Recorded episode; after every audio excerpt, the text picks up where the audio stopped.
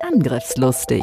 IT-Sicherheit für dein Unternehmen. Der Security Podcast der Go Security. Vertrau nicht blind deinem Antivirenprogramm. Und das erleben wir ja tatsächlich noch. Mit Andreas Wiesler und Sandro Müller.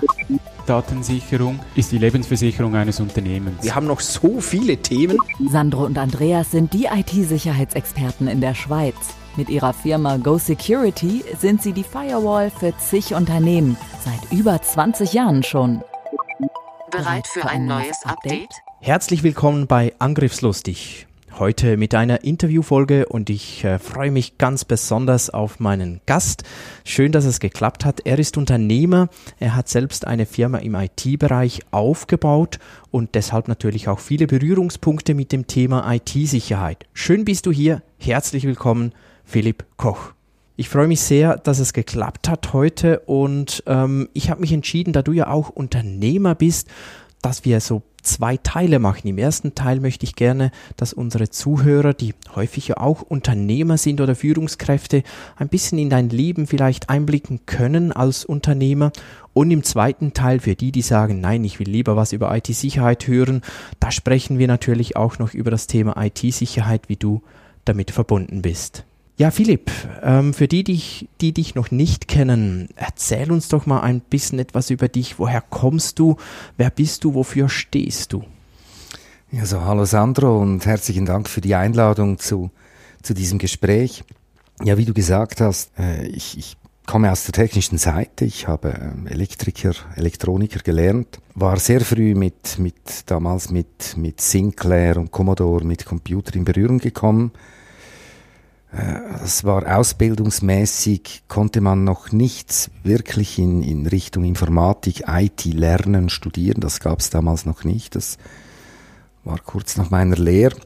Hat mich irgendwie fasziniert, diese ganzen äh, einfachen Programmiersprachen damals, Basic und, und die kleinen Rechner, hat mich fasziniert. Ich habe gebastelt, gelötet, auch ein bisschen programmiert und bin so dann zu einem Schreibmaschinen, Bürozubehör und Büromöbelgeschäft gekommen. Damals hat man Computer in genau diesen Geschäften gekauft. Das war so, so ein bisschen die moderne Schreibmaschine. Zu welcher Zeit war das ungefähr? Ähm, in, in, in Jahrgangszahl ist es immer schwierig für mich.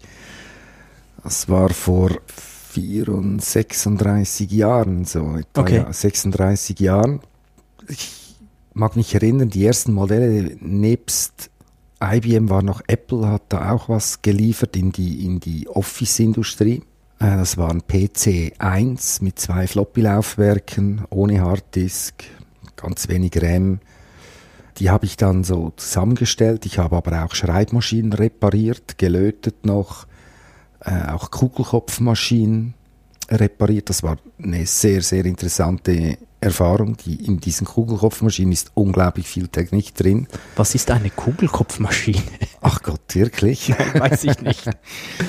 Das waren äh, Remington und IBM waren die Hersteller von Kugelkopf-Schreibmaschinen. Die hatten so einen, einen, Kopf mit all den Buchstaben ah, drauf. War, ja, ja, ja. Und ähm, hatten sehr viel Anschlagkraft, also viel mehr als elektronische Drehräder mit Buchstaben drauf oder dann später die Thermomaschine, die hat die haben nicht funktioniert, weil sie keine Durchschläge, mhm. sie war nicht geeignet, um, um Durchschläge zu, zu, zu beschreiben. Auf jeden Fall, es war so ein Mix zwischen ähm, einfach Bürogeräte. Und dann kam immer mehr. Ich war viel bei IBM in so in, in Weiterbildungskursen. So habe ich den Einstieg eigentlich bei diesem ähm, Bürofachgeschäft in Zug habe ich da gefunden. Das ging sehr schnell und der damalige Besitzer hat dann entschieden, eine eigene IT-Abteilung zu gründen, ohne Büromöbel, also hat das separiert. Und dann habe ich mit seiner Frau, sie war Geschäftsführerin, einem Verkäufer und ich als Techniker haben wir zu dritt eine MTF-Filiale in Zug ähm, gegründet. Da habe ich zehn Jahre gearbeitet. Also wir waren zu dritt am Anfang, rund 20 Leute nach zehn Jahren. Ich hatte in der Technik vielleicht zehn Leute und die habe ich da schon ein bisschen geführt. War dann natürlich schon der Älteste, also es waren viele junge Leute, die da kamen. Äh, konnte noch mit dem kantonalen Amt für, für äh, Bildung, konnte ich noch den Lehrberuf Informatiker gestalten. Also wir haben sehr früh zusammen, hat der Kanton Zug zusammen mit URI diese Lehre konstruiert, mit ein bisschen Hilfe noch vom BIGA, vom Bundesamt für, keine Ahnung. ähm, es war für mich sehr interessant, hat mir auch geholfen, ein bisschen so zu vernetzen, Leute kennenzulernen. Und dann bin ich nach zehn Jahren bin ich weg da, war zwei Jahre in einer kleinen Firma im Bar.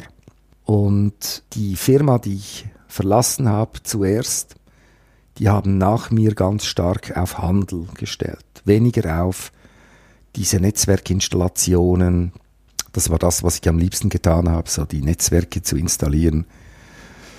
Ähm, das war noch Typ 1 Kabel von IBM, die, die, die großen Stecker da, 4 Megabyte Tokenring, 16 Megabyte Tokenring. Ethernet kam erst später dazu, dann auf BNC-Kabel. Das war so, ich war immer irgendwie der Techniker, der Schraubenzieher war da, und damit war es mir wohl und, und, und und ähm, da, da kam das halt so, dass ich sehr viele Kunden haben mich kontaktiert und gefragt, ja, wo, wo bist du jetzt? Weil da, wo du früher gearbeitet hast, die machen keine Installationen mehr, die wollen, die wollen nur noch liefern. Das war damals übrigens auch ein gutes Geschäft. Da hatte man irgendwie noch Margen so gegen die 40 Prozent. Ein Computer hat um die 10.000 Franken gekostet, eine PS2 hat mich aber nicht interessiert. Ich war wirklich immer ganz klar auf der technischen Seite. Installationen haben mich interessiert. Komplexe Geschichten haben mich interessiert. Auf jeden Fall habe ich da gemerkt, dass ich mir doch irgendwie noch ein Netzwerk aufgebaut habe auf der, auf der Kundenseite.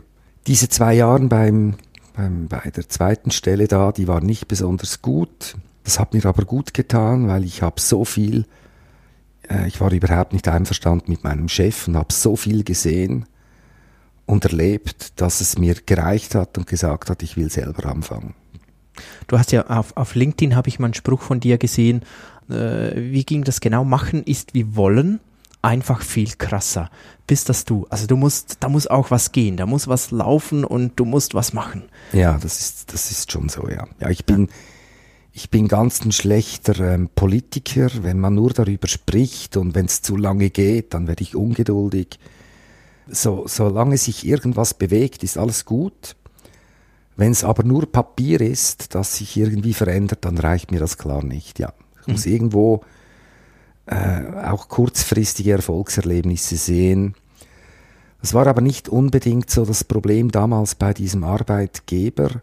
Es war mehr so, die Aufteilung von Verantwortung und Kompetenz hat da überhaupt nicht gestummen. Also ich habe irgendwann habe ich das Gefühl gehabt, ich schmeiß irgendwie den ganzen Laden und, und der Chef, der kommt nur, um die Kasse zu leeren. Man hat irgendwie mit den Lieferanten ist man nicht anständig umgegangen. Man war so, man dachte, ich bin der Kunde, also bin ich der König und so weiter. Und es gab ganz viele Dinge, die mich wirklich gestört haben. Das war dann ausschlaggebend, dass ich mich mit zwei, damals mit zwei Kollegen zusammengetan haben, gesagt, ähm, wir haben zu dritt gesagt, so, das machen wir jetzt selber. Das, was wir jetzt tun, da brauchen wir gar keinen Chef dazu. Mhm. Haben dann zu dritt angefangen. Unser Fokus damals war ganz klar, die Security war nicht, noch nicht so groß da. Also das Security hat sich damals auf auf ein paar ganz, ganz große Firewalls und auf ein bisschen Antivirus auf dem Endgerät beschränkt. Viel mehr gab es damals noch nicht. Mhm. Aber wir haben sehr viele ähm, Citrix-Installationen haben wir gemacht, damals schon. Das war ganz modern damals. Ähm, und, und die klassischen Server-Client-Systeme, damals vor allem noch mit Novell, die hatten da 80, 80 90 Prozent Marktanteil. Und dann ähm, ja, sind wir gewachsen, gewachsen, haben sehr schnell auch den Mut gefunden, Leute anzustellen. Etwas, das ich oft merke, dass viele Unternehmer sich da schwer tun mit, dass sie viel lieber noch selber ein paar Jahre morgens zur Post gehen und arbeiten, erledigen, mit denen sie eigentlich komplett unterfordert sind und die sie gut jemand anderem geben können. Das haben wir sehr schnell gemacht. Wir haben äh, Sekretariat besetzt, wir haben Techniker eingestellt. Und am Anfang waren das so zwei bis drei Mitarbeiter pro Jahr, die wir dann angestellt haben. Der eine von meinen beiden Kollegen ist schon vier, fünf Monate nach dem Start, als wir gestartet haben, ausgestiegen. Der wollte mal schnell ein Segelboot holen für einen Kollegen in Amerika. Sei für geplant waren zwei Monate, es waren dann, glaube ich, etwa zehn Jahre geworden daraus. Okay, das ist etwas mehr, ja. Und ähm, wir haben dann aber im Telefon haben wir das äh, geklärt, das ging dann gut. Und der zweite Partner ist dann rund zehn Jahre später ausgestiegen. Und wir hatten dann, bis dahin habe ich immer selber noch viel geschraubt. Also ich habe viel dann, habe mich irgendwann spezialisiert auf, auf die Security-Schiene. Wir haben immer sehr viel Netzwerke gebaut, auch mit Switching, mit großen Chassis von Cisco, von damals noch Lanet. Und so bis vor etwa zehn Jahren war ich eigentlich ständig irgendwie in Projekten drin und am Schrauben und am Verkaufen. Äh, sehr viel mit Technik, habe auch immer wieder Vorträge gehalten, vor allem als da das Internet in die Schule kam. Da waren meine beiden Kinder auch so in etwa in diesem Alter. Das hat mich dann interessiert, auch persönlich natürlich. Habe mich da auch ein bisschen engagiert, noch politisch, mit jemandem im Zug. Ich habe den technischen Teil gemacht, er den politischen.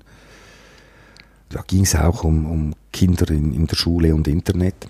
Ja, und dann vor rund zehn Jahren circa habe ich dann mich wirklich entscheiden müssen zwischen ähm, nur noch Geschäftsführung oder dieser Mix, aber wirklich nur noch halbpatzig. Also ich konnte diesen Spagat zwischen, zwischen der Führung der, der Firma, wir da waren damals so gegen 60, um die 60 Leute hatten wir damals, ähm, das ging nicht mehr. Also es war ganz klar, äh, ich war in beidem nicht gut. Und habe ich mich dann entschieden, einen Schraubenzieher niederzulegen, schweren Herzens, und habe mich wirklich auf die Geschäftsführung äh, konzentriert. Ich hatte bis dahin eigentlich niemals betriebswirtschaftliche Ausbildung genossen. Ähm, das ging ganz gut ohne, komischerweise. Ich weiß auch nicht, wie wir das gemacht haben. Ich denke, viel viel von, von dem, was uns unsere Eltern gesagt haben, haben wir auch im Geschäft angewandt. Immer zuerst Geld verdienen und dann ausgeben, keine Schulden machen, äh, immer sauber Geschäfte machen, äh, die Lieferanten gut schnell bezahlen. Also irgendwie ging das mit gesundem Menschenverstand ging das ganz gut. Und mit vielen Werten. Ich glaube, du sprichst jetzt sehr viel an, äh, du lebst sehr nach Werten. Ist das? Ja, ganz klar, ja. ja. Ja, äh, das kam dann erst so mit der Zeit. Mit 30, mit 30 Jahren ist man sich das noch nicht so bewusst. Wo, was will man eigentlich? Und als wir da diese Leute angestellt haben, dann wurde mir bewusst, wie wichtig, dass mir die, diese Menschen sind.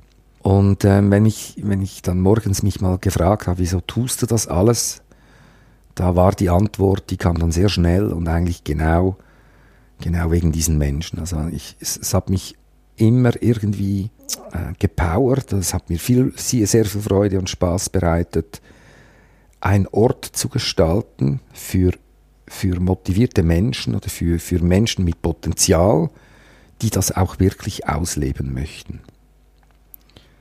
Und ich denke, mein, Unter, mein Verständnis für Unternehmertum oder, oder meine Leidenschaft für Unternehmertum war ganz klar dadurch auch geprägt. Ja.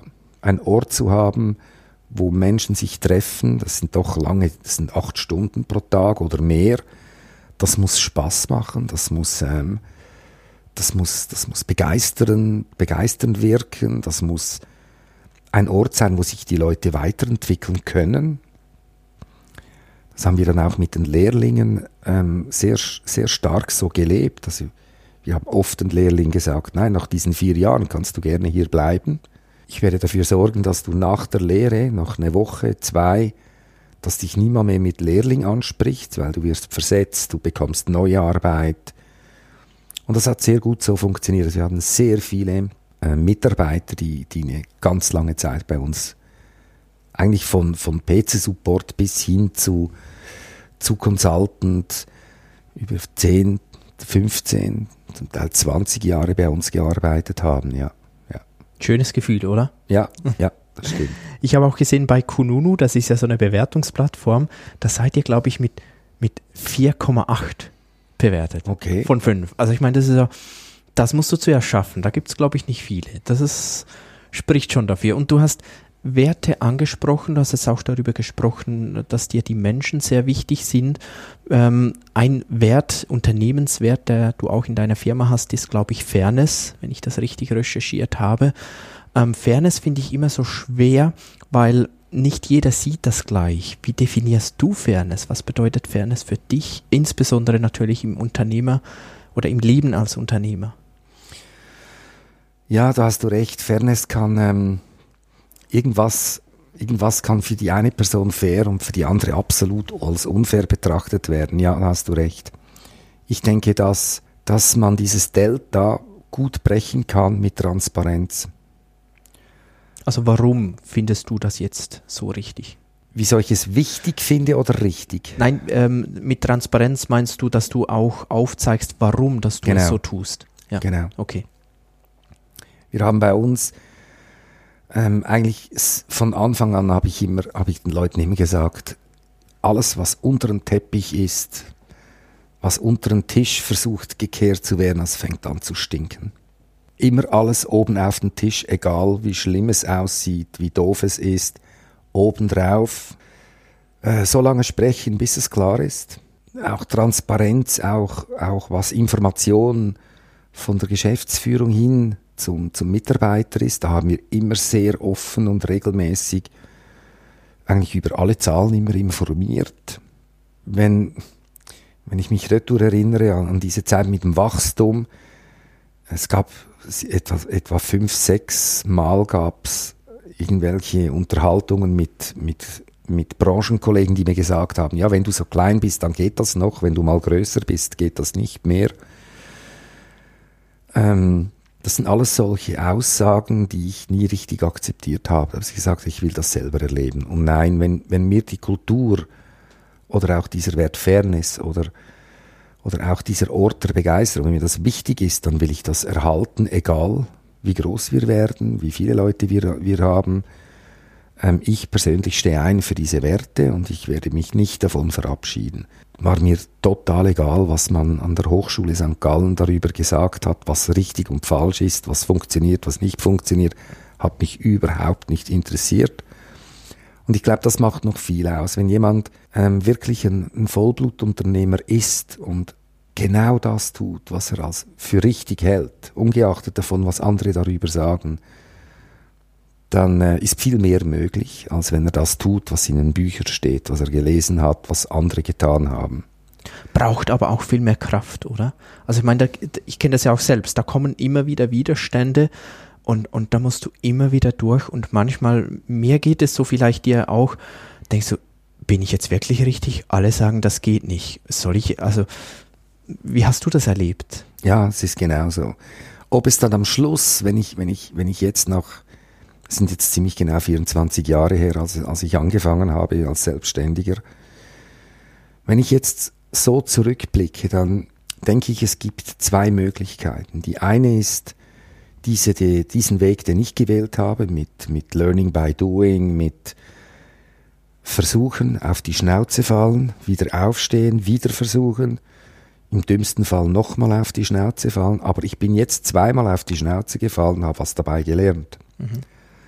Das heißt, jedes Mal, wenn du irgendwas falsch machst, dann hast du, hast du realisiert und gefühlt, nicht nur gelesen, sondern gefühlt, wie es eben nicht geht oder wieso es eben nicht geht. Der andere Weg wäre, du studierst, vielleicht Betriebswirtschaft, Wirtschaft, Wirtschaftsinformatik, keine Ahnung, vielleicht hängst du noch ein Studium ran, machst noch einen Master und das alles nach der Schule und hast endlos Wissen im Kopf, aber du hast noch nichts getan. Und ich denke, wenn ich die Zeit messe, die ich, die ich gebraucht habe, um A hinzufallen und wieder aufzustehen, dann ist es wahrscheinlich die Zeit, die anderen, andere Leute in ihren einem oder zwei Studiums auch verbratet haben. Mhm. Also Also ich hebt sich denke, dann wieder auf. ja, ich, ich, ich, ich denke, es kommt in etwa so. Ich war ein schlechter Schüler, daher war mir der Weg über Studium, der, der ist mir nie zugestanden. Ich hätte das nie geschafft, schon von den Noten her ging das nicht. Aber ich denke, es, dieses Learning by Doing, äh, das hat schon, das hat dann Wert verloren heute. Also man haben, wir haben endlos viele Studienplätze, die besetzt sind. Wir haben immer weniger Handwerker, die eine normale Berufslehre machen. Und es wird alles sehr stark theoretisiert heute. Damals haben wir einfach mal versucht. Ganz früher, als es, als es noch keine Ausbildung dazu gab, war das ganz extrem. Da haben wir dem Kunden irgendwas verkauft, was wir noch nie gesehen haben.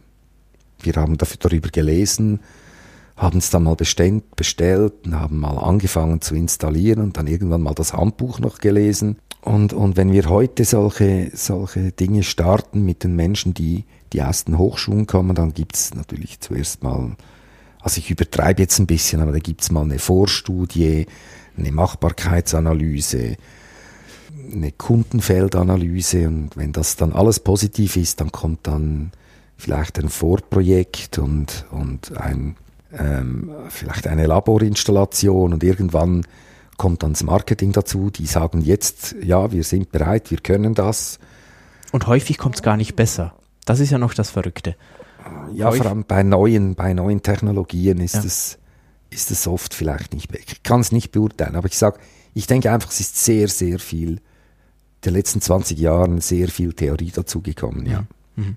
Bist du eigentlich aus einer Unternehmerfamilie? Hast du das Gen irgendwie mitbekommen oder kam das irgendwann bei dir? Nein, ich habe das nicht mitbekommen, nein. Äh, meine Mutter hat meine Mutter hat in einem Rechtsanwaltsbüro gearbeitet. Äh, meine Eltern waren früh geschieden und mein Vater ist, ist auch früh gestorben. Er war, er war Vertreter in einer Mineralwasserfirma.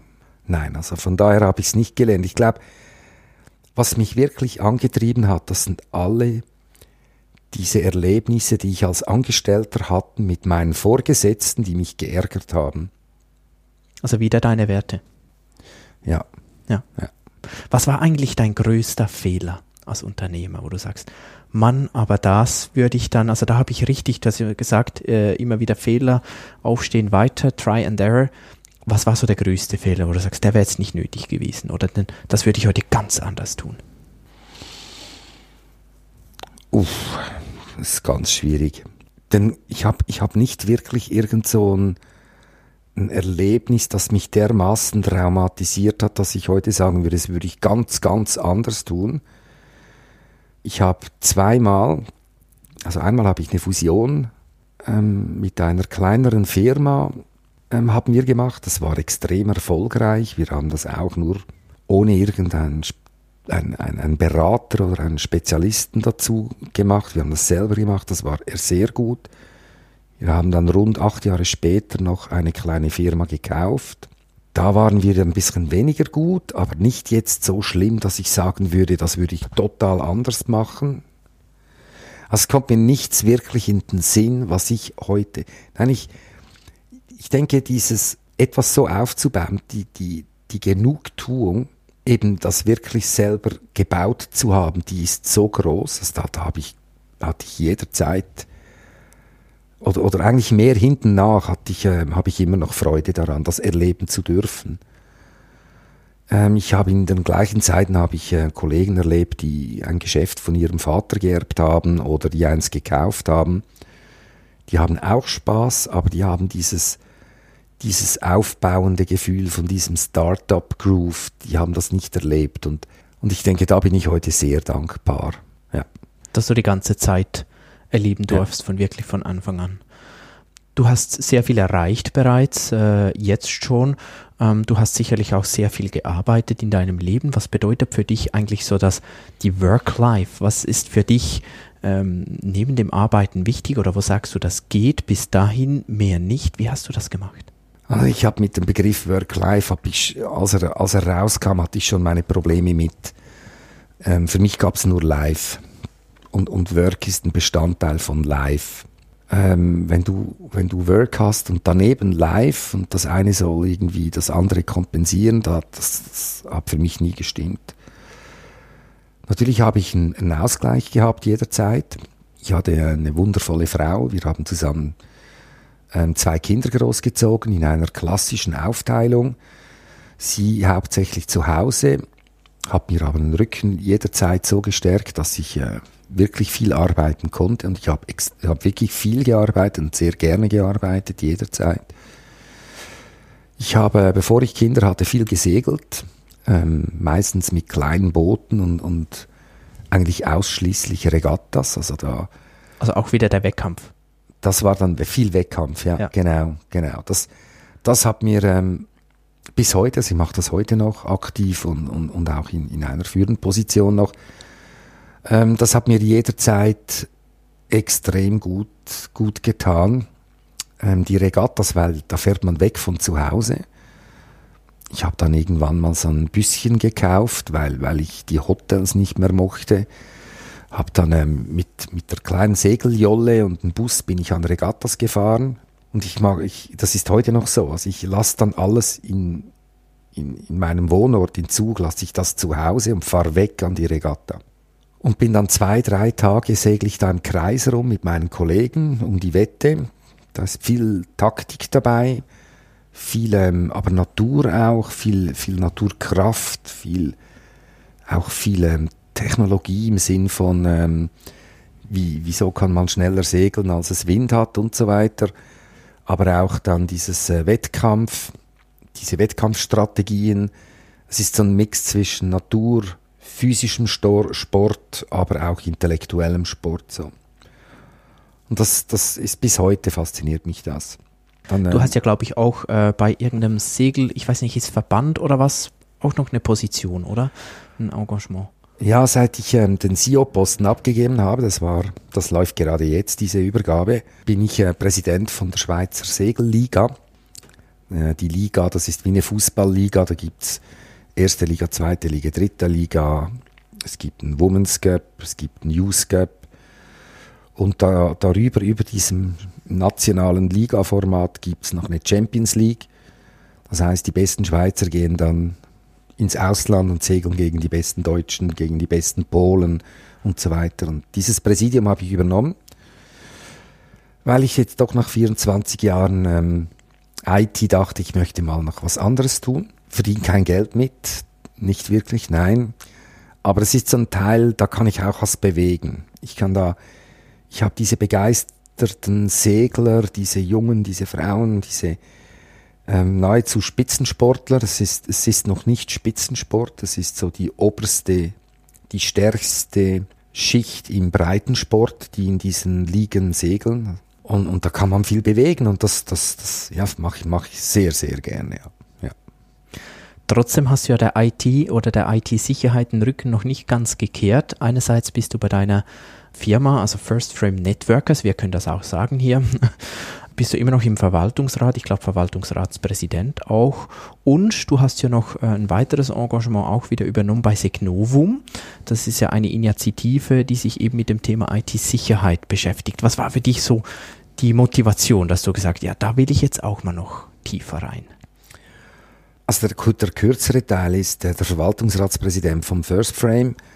Das hat auch mit Nachfolgeregeln zu tun, äh, wo wir vielleicht auch wieder bei Werten sind. Also wir haben, der Verwaltungsrat hat vor fünf Jahren, sechs Jahren habe ich diese, diese Frage wirklich auf den Tisch gelegt und gesagt, wie soll es nach uns weitergehen? Und ähm, bis anhin und auch in der Zukunft, das war mir persönlich wirklich wichtig, ähm, wollte ich, dass es dass die Menschen, die da arbeiten, auch das Sagen haben, so wie, wie ich das auch erlebt habe. So. Also eine Veräußerung an irgendein ganz großes Systemhaus, die ganz klassischerweise diese kleinen Infrastrukturfirmen aufkaufen, äh, das war für mich das ein Horrorszenario. Ich mag, ich mag, immer noch die Leute, die da arbeiten. Ich möchte gerne diesen, die, diese Chance auch bieten, Unternehmer zu sein. Habe dann mit, äh, mit meinem Geschäftspartner, ähm, er hat immer mehr Aktien auch übernommen, mehr Anteile äh, gekauft von der Firma, haben wir das so wirklich fixiert und gesagt, diese Firma bleibt in den Händen von Mitarbeitern und haben dann diese Nachfolgeregelung gestartet und so, wenn alles gut läuft, dann werden circa fünf, sechs äh, Mitarbeiter werden zusammen dann die Aktien halten von First Frame. Das ist so. Also du wirst ganz rausgehen, oder? Das weiß man noch nicht so genau. Also Okay. in den nächsten fünf, nein, stimmt nicht genau. In den nächsten fünf Jahren wird es in etwa 49 Prozent sein, die sie, die wir veräußern an Mitarbeiter. Und was danach passiert, wissen wir noch nicht. Aber ähm, eben mein Geschäftspartner und ich, wir sind uns einig, dass wir äh, das Inhaber geführt haben wollen. Das ist der Grund auch, wieso ich noch als Verwaltungsratspräsident äh, weiterhin dort tätig sein werde. Aber nicht, nicht operativ. Also nach Strategie und Vision, diese zwei Themen werde ich mit der Geschäftsleitung zusammen noch, noch bearbeiten, die nächsten fünf Jahre. Aber sonst nichts mehr Operatives. Secnovum hat mich ähm, extrem gereizt, weil diese Ansammlung von Spezialisten ähm, finde ich wahnsinnig toll. Also da hat es wirklich tolle Leute drin, unglaublich fachkompetent. Der Wirtschaft, die Wirtschaftlichkeit dieser Gruppe stand am Anfang nicht wirklich im Vordergrund, steht, glaube ich, heute auch nicht im Vordergrund. Aber es ist so das Zusammenkommen und die geballte, das Resultat, was da hinten rauskommt, weil eben so viele, so gute Menschen da zusammenarbeiten, das hat mich eigentlich motiviert, dort ein bisschen, aber ich mache da nicht wirklich viel. Also ich mache da ein bisschen die Koordination von diesen, von diesen Projekten, die da ein bisschen laufen, aber es ist, ähm, ich finde, ich mache das wirklich gerne und, und, und die Antwort auf deine Frage ist, weil es eben ähm, sehr tolle Menschen sind, die da, die an diesem Segnovum-Tisch sitzen, ja. Bist du eigentlich schon mal auf eine Phishing-E-Mail hereingefallen? Nein, Noch nie. nein. Immer Nein. widerstehen können. Super. Also ich denke mal, die wenigsten habe ich je gesehen, weil da, da, da sind wir technisch natürlich schon auch, haben wir ein zweites und dritten Boden eingebaut. Nur gerade mit deinem Engagement ist es ja manchmal so, in diesem Verein oder in dieser Organisation hast du auch noch irgendwo einen E-Mail-Account, kommt auch noch Dinge rein und manchmal sind die ja heute schon gut gemacht. Deshalb wäre das ja jetzt auch keine Schande, wenn man sagen äh, kann, ja, ist mir tatsächlich schon mal passiert. Also ich muss sagen, äh, Glück bis jetzt hatte ich es auch noch nie, aber ich werde mich davor hüten zu behaupten, das passiert mir nie. Also ja.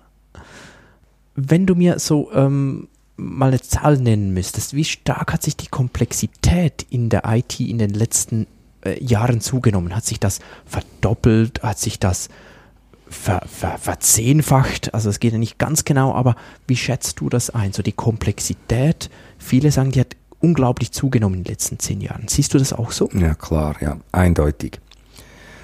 Ähm, ich habe ganz am Anfang, habe ich dir gesagt, dass, dass PCs am, am Anfang, das war eigentlich eine Weiterentwicklung von einer Schreibmaschine. Also man hat das gekauft, um, weil man, weil man löschen konnte, man hat es nicht gesehen. Bei einer Schreibmaschine hat man gelöscht und man hat es dann gesehen. Oder man konnte denselben Brief dreimal ausdrucken und musste nur den Namen oben ändern. Äh, da, da kam, das kam wirklich vom Schreibmaschinen, kam, das kam von der Schreibmaschine her. Und dann kamen erst die ersten Tabellenkalkulationen dazu und irgendwann dann die ersten ähm, auch Branchensoftwaren kamen dazu. So, und jetzt sind wir aber immer noch rein in der Administration. Hä? Dann kam E-Mail dazu, dann kam Internet dazu, dann kam irgendwann Voice dazu. Es ist ja nicht nur die Komplexität von Informatik, die, die, die zugenommen hat, sondern der, die, der ganze Bereich wurde immer größer und größer. Irgendwann waren, waren Computers in Autos, irgendwann waren Computers in Lifts, in Heizungssteuerungen, überall. Und, und dieser Office-Bereich, wo das alles angefangen hat, eben neben der Schreibmaschine, das hat, das hat extrem zugenommen. Das heißt, vieles ist auch weggegangen. Ich kann mich erinnern an zum Beispiel an die Briefpost früher. Da waren 10, 20 Briefe in der Post jeden Tag. Da ist heute nur noch Werbung drin, oder? Mehr oder weniger, oder? Vielleicht eine eingeschriebene Kreditkarte, aber, aber, aber eigentlich ist das, das ist alles weg. Dann eben Voice, die Telefonie, das waren lange Zeit waren das analoge Telefonanlagen, die man neben der Computerei noch betrieben hat. Das ist alles auch reingewachsen. Dann braucht es Schnittstellen dazu, dann kamen äh, in alle Ecken kamen Schnittstellen in die Industrie, Maschinensteuerungen. Und, und eigentlich ist es ja dann logisch, dass das, das kann ja nur komplexer werden. So. In der Sicherheit sieht man das auch sehr schön. Also Verschlüsselung, das gab es eine lange Zeit gab es das überhaupt nicht. HTTPS kam irgendwann dazu. Bis dahin war es ein, ein Chaos eigentlich, so mit HTML 1.0 und ich denke, wenn man die IT vergleicht mit anderen Branchen, das hat, ich stelle mir vor, die Automobilbranche hat früher so in etwa ähnlich, eine ähnliche Entwicklung mitgemacht. Das heißt, wenn etwas neu ist, dann ist dieses Potenzial zur, zum größer, besser, schneller, effizienter werden halt einfach enorm hoch. Und je älter die Branche wird, desto kleiner wird das Potenzial da. Und IT, also ich habe schon sehr früh habe ich aufgehört zu sagen, jetzt geht's dann nicht mehr weiter. Es kam immer noch irgendwas, eben Telefonie, das kam irgendwann dazu. Da, das, da haben wir nie darüber nachgedacht, dass das jemals äh, mit, mit Unified Communication, dass das so reinwächst. Wir haben äh, auch nicht damit gerechnet, dass äh, Videoconferencing unsere Mobilität ähm, Einfluss auf unsere Mobilität hat und, und so weiter und so fort. Also IT hat einfach sehr, sehr viel und heute reden wir nicht mehr unbedingt nur noch von IT, sondern primär von digital. Und, und ich denke, das ist, ja, das ist, das ist noch lange nicht fertig. Wir sind da immer noch im Flug. Am schönsten finde ich immer den Vergleich, wie man IT bezahlt. Oder wir hatten vor vier, fünf Jahren hatten wir das erste Mal den Begriff in der IT Pay per Use. Und wir IT-Leute haben das als modern empfunden. Aber Pay-per-Use, das habe ich schon seit ich 20 bin bei der Tankstelle. Ich bezahle das, was ich brauche, was ich beziehe.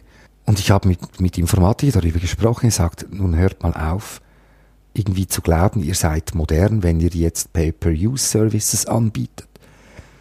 Ich kaufe eine, einen Liter Milch in, im Kaufhaus. Ich kaufe nicht eine Kuh und eine Wiese.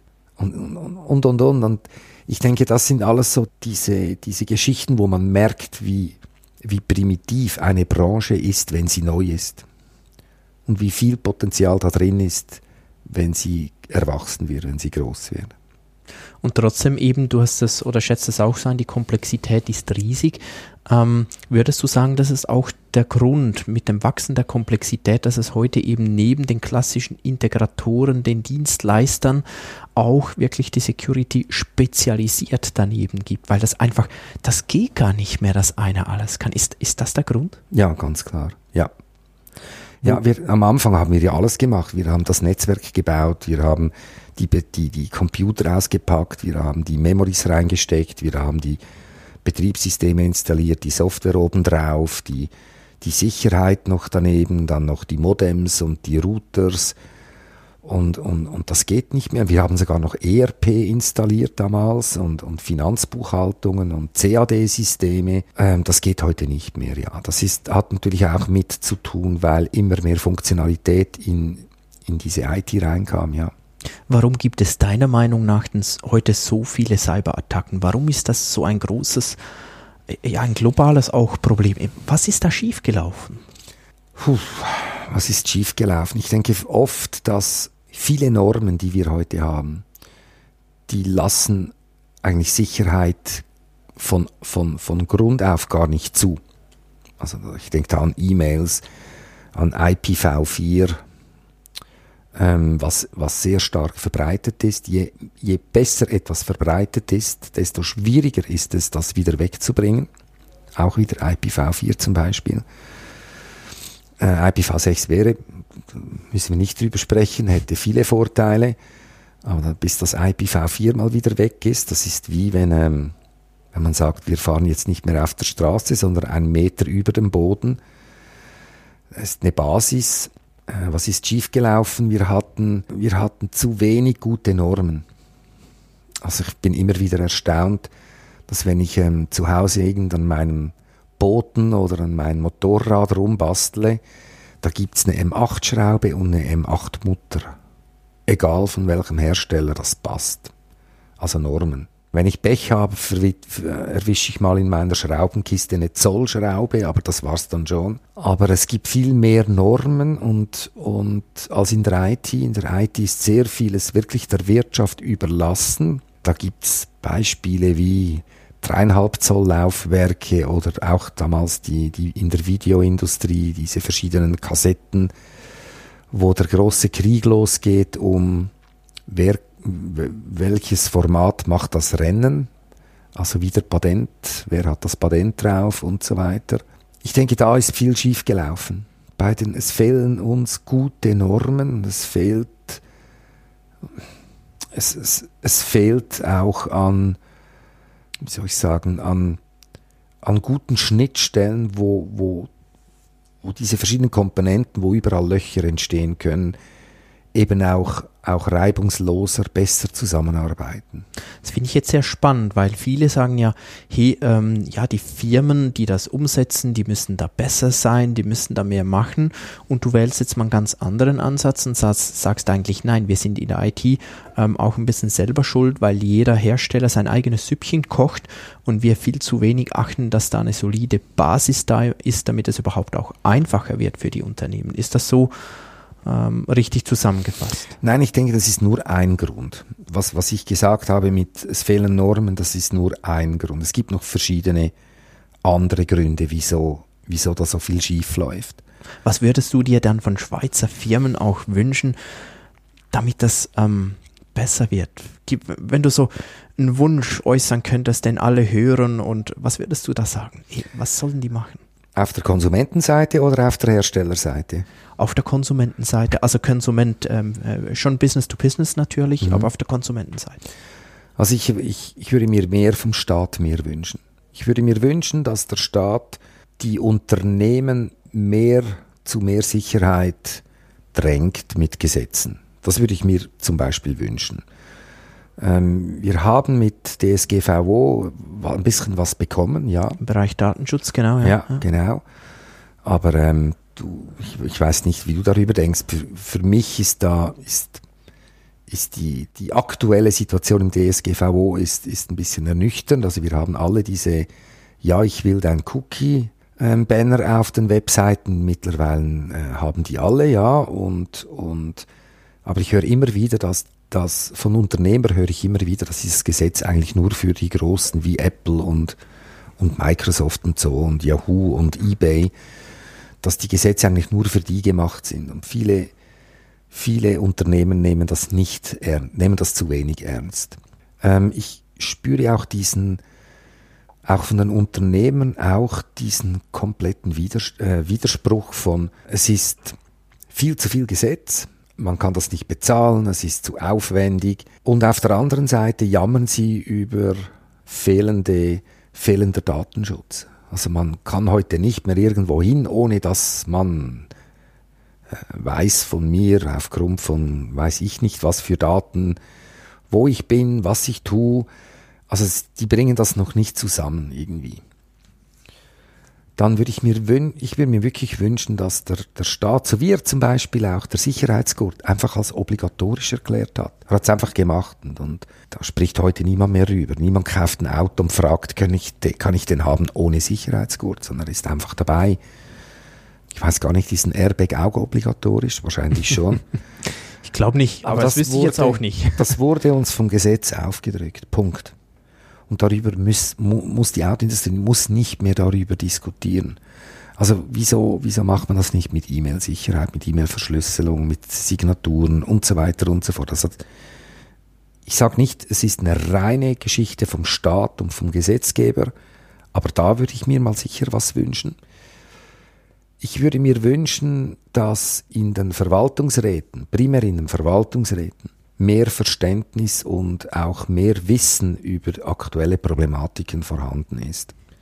Ich höre sehr viele Geschäftsführer, die sagen, ich habe das Budget nicht, ich bekomme das Geld nicht vom Verwaltungsrat oder ich habe es schon dreimal budgetiert, wurde mir gestrichen.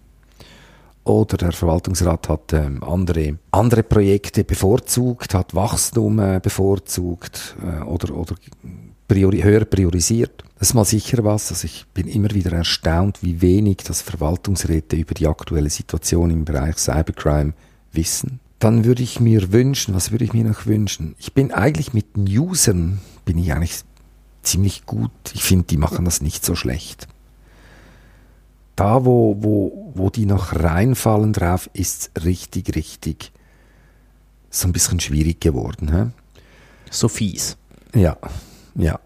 Aber ich denke wirklich, oft liegt es an, auch an den IT-Abteilungen, die sagen, ich, ich, was ein IT-Security-Spezialist kann, das mache ich selber.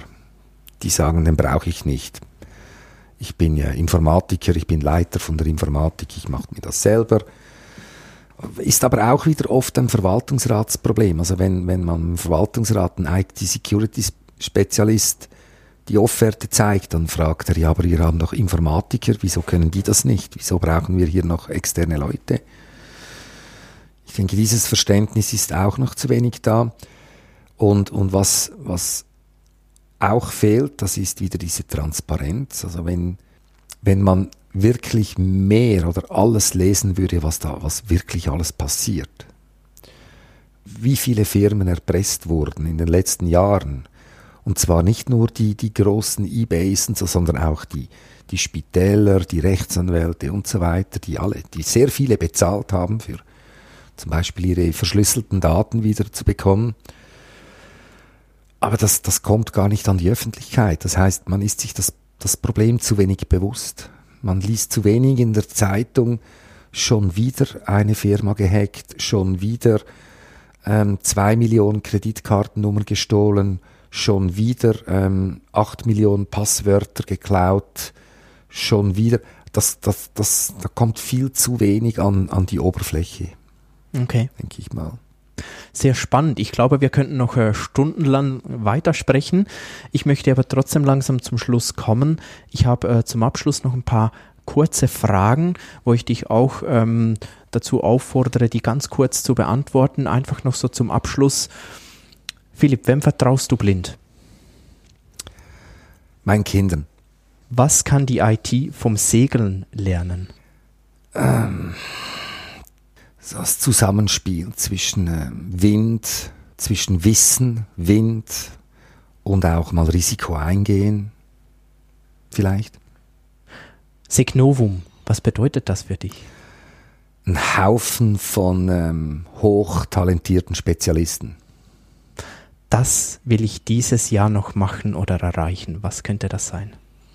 Ich will zwei Monate mit dem Motorrad durch die Wildnis reisen.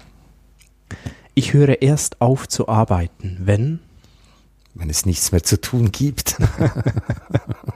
hey Philipp, ganz herzlichen Dank, dass du hier warst. Sehr, sehr spannend. Wir könnten, wie gesagt, noch äh, stundenlang weitersprechen. Und ähm, ja, auch ganz herzlichen Dank an euch, dass ihr dabei wart, wieder mal bei Angriffslustig. Wenn es euch gefallen hat, dann bewertet doch auch gerne unseren Podcast, abonniert ihn, wenn ihr es noch nicht gemacht habt, dann verpasst ihr keine Folge mehr. Und äh, wir freuen uns natürlich auch über eure Kommentare und Wünsche, was wir für euch tun können. Ganz herzlichen Dank, macht's gut, bis dann. Tschüss. Angriffslustig IT-Sicherheit für dein Unternehmen. Der Security Podcast der Go Security. Wie schütze ich mich vor Cyberkriminellen? Welche Passwörter sind sicher? Und was kann passieren, wenn ich gehackt werde? Bleib dran, abonniere jetzt den Podcast. Mehr Antworten gibt es in den nächsten Folgen mit Andreas Wiesler und Sandro Müller. Weitere Updates und Tipps auf gosecurity.ch.